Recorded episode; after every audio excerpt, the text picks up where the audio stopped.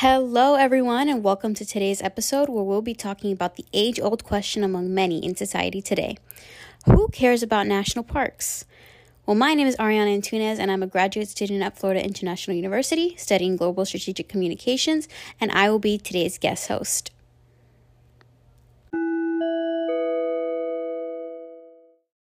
Unfortunately, this has become a common question among today's society, especially with many of those in power. People aren't understanding the need for national parks or why they are essential to the ecosystem. But that's why this episode has been created. We will go into depth of the importance of national parks and just why the young generation has the power to make a change. All right, let's get started. National parks are meant to showcase this country's natural beauty and allow people to be a part of that experience. National governments have given special legal protection to certain regions because these places have valuable natural or cultural resources. However, with the challenges such as low funding, foreign invaders, and climate change, just to name a few, these parks are having a rough time staying afloat. This is such an important issue to speak about because people are forgetting exactly why we need these parks and what will happen if we continue to mistreat them. Protecting and preserving our national parks is essential to a healthy and well rounded climate. It's hard to even imagine the dangers that would arise if we let these national parks deteriorate. They have such a significance that it would greatly impact our world to not have them. In a world without national parks, we would have lost tens of thousands, perhaps hundreds of thousands, of the species that still inhabit our planet today, and it would be even hotter than it is now. Our strongest defense against widespread extinction and ecological damage continues to be protected zones. Hearing that should scare you. That is not a world that anyone wants to live in, yet we take the beauty of today for granted. We need to put our planet first and come to terms with what will happen if we don't. Without proper protection and maintenance, national parks may cease to exist. There are almost 7,000 non native plant and animal species living in these national parks that day by day cause harm to its neighbors who originally existed in the area. These animals are also being hurt by climate change. Temperature change pushes animals out of their natural habitats and places them in places that they may not even survive or have the capacity to survive in. Even with many facts presenting the significance of these parks, large corporations don't care. They continue to bulldoze over these lands and the government won't stop them. That's why it's important for people to bring awareness and do what they can to make a change.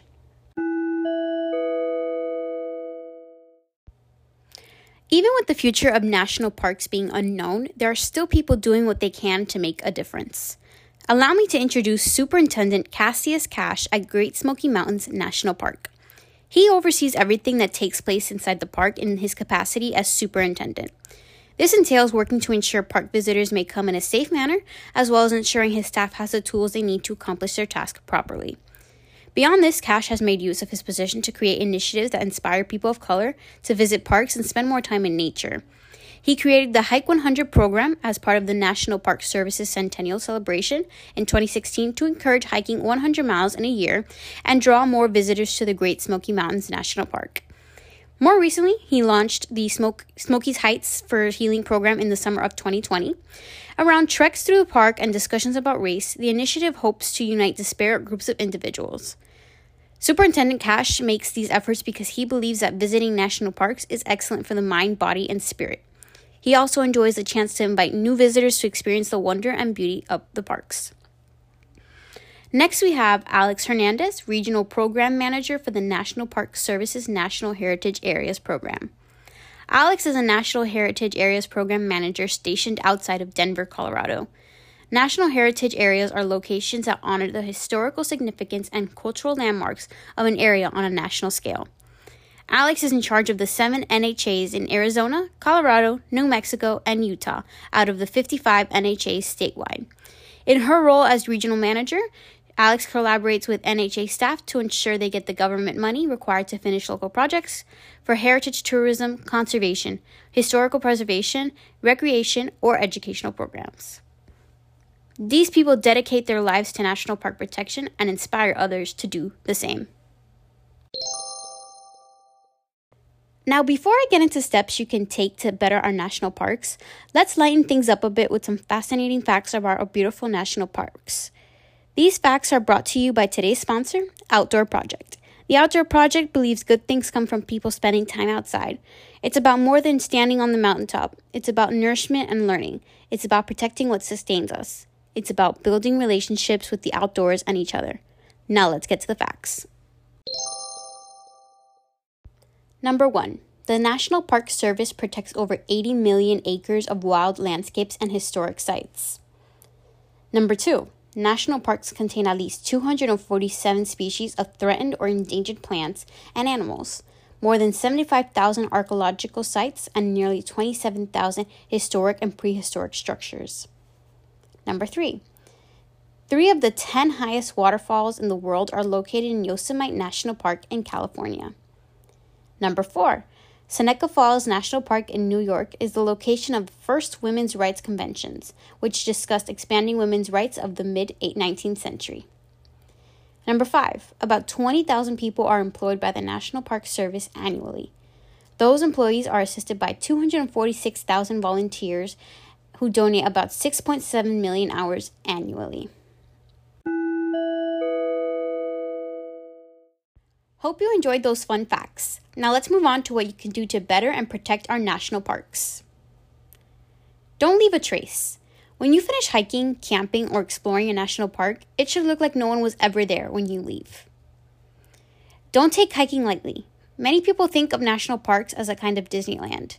They assume that hikes are like thrill rides. Make sure you bring plenty of water, layers of clothing, and a first aid kit to, for minor injuries. Don't feed the animals. Animals in national parks are protected.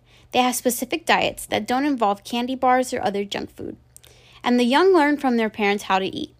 Every time you feed animals, it encourages them to rely on humans for food and puts them in a dangerous position. Lastly, don't disrupt other visitors. People come to national parks to get away from the rush, noise, and stress of their daily lives. Treat the environment with respect, no blaring music, screaming, or hiking aggressively and without good etiquette. I hope you can walk away from this podcast with a sense of compassion for these parks. I hope the young generation listening is inspired to use their voices for change. Thanks for listening to today's podcast. It's been an honor being your host.